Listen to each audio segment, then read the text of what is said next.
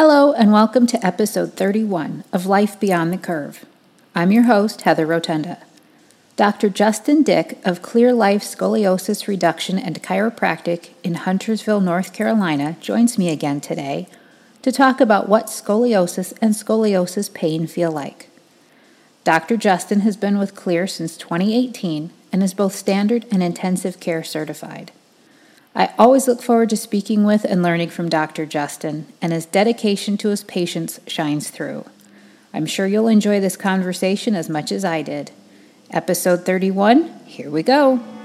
You're listening to Life Beyond the Curve, a podcast brought to you by Clear Scoliosis Institute.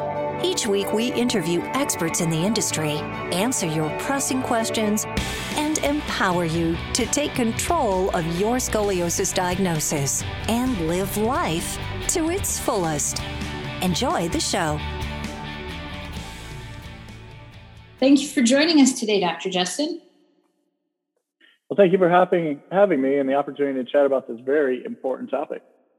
So today we're talking about what does scoliosis and scoliosis pain feel like. Now, I'm going to go out on a limb and assume that that's going to be every bit as unique to each patient as their curve is, right? That's correct. Scoliosis and scoliosis pain feel different from one patient to the next.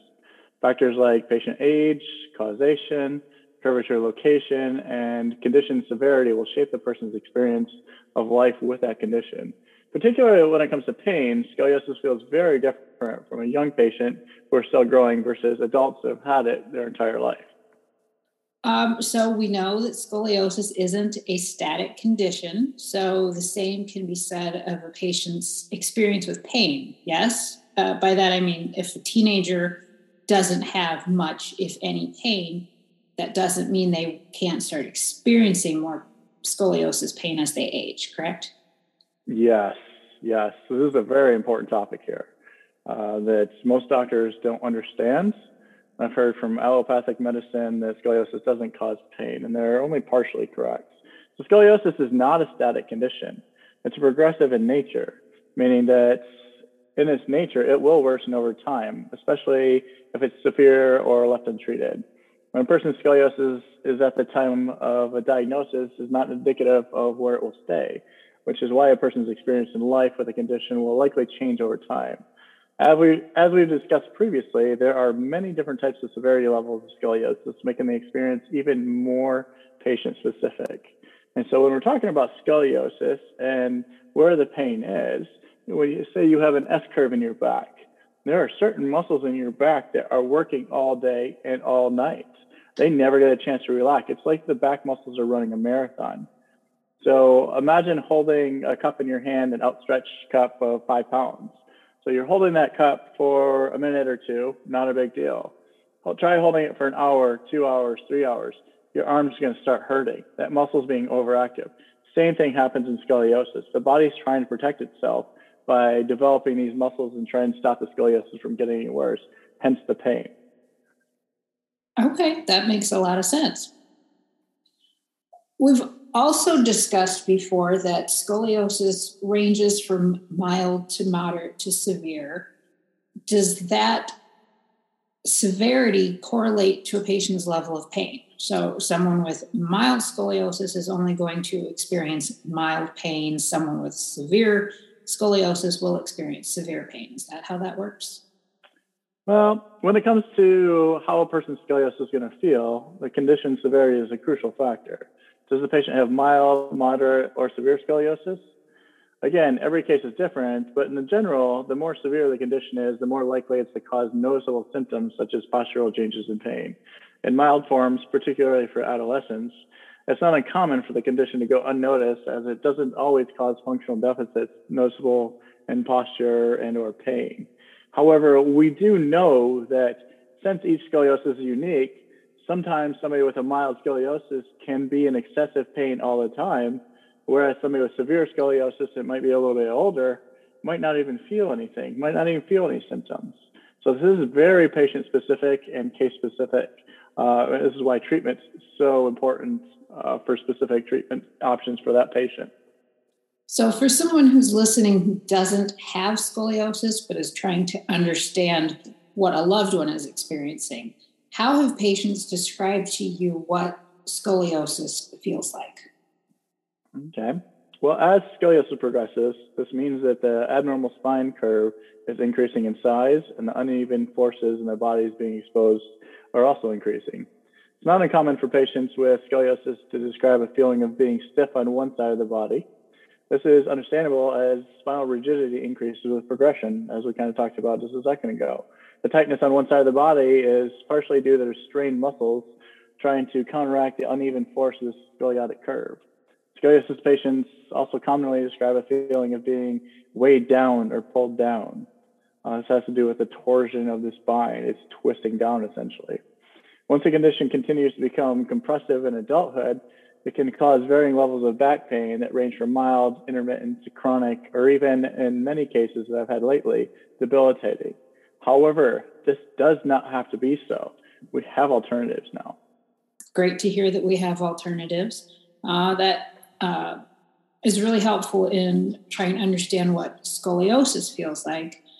What does scoliosis pain feel like? Or better put, um, what kind of pain does it cause? Well, um, good question. As we've already discussed, scoliosis doesn't just expose the spine to compression, but it's also surrounding. And when it comes to how painful painful the scoliosis is, the answer is often related to the degree of nerve root involvement. So scoliosis can cause various degrees of back pain. Nerve related back pain is regarded as one of the most debilitating forms of back pain and can feel like a sharp stabbing pain, electric shock pains, or tingling or numbness.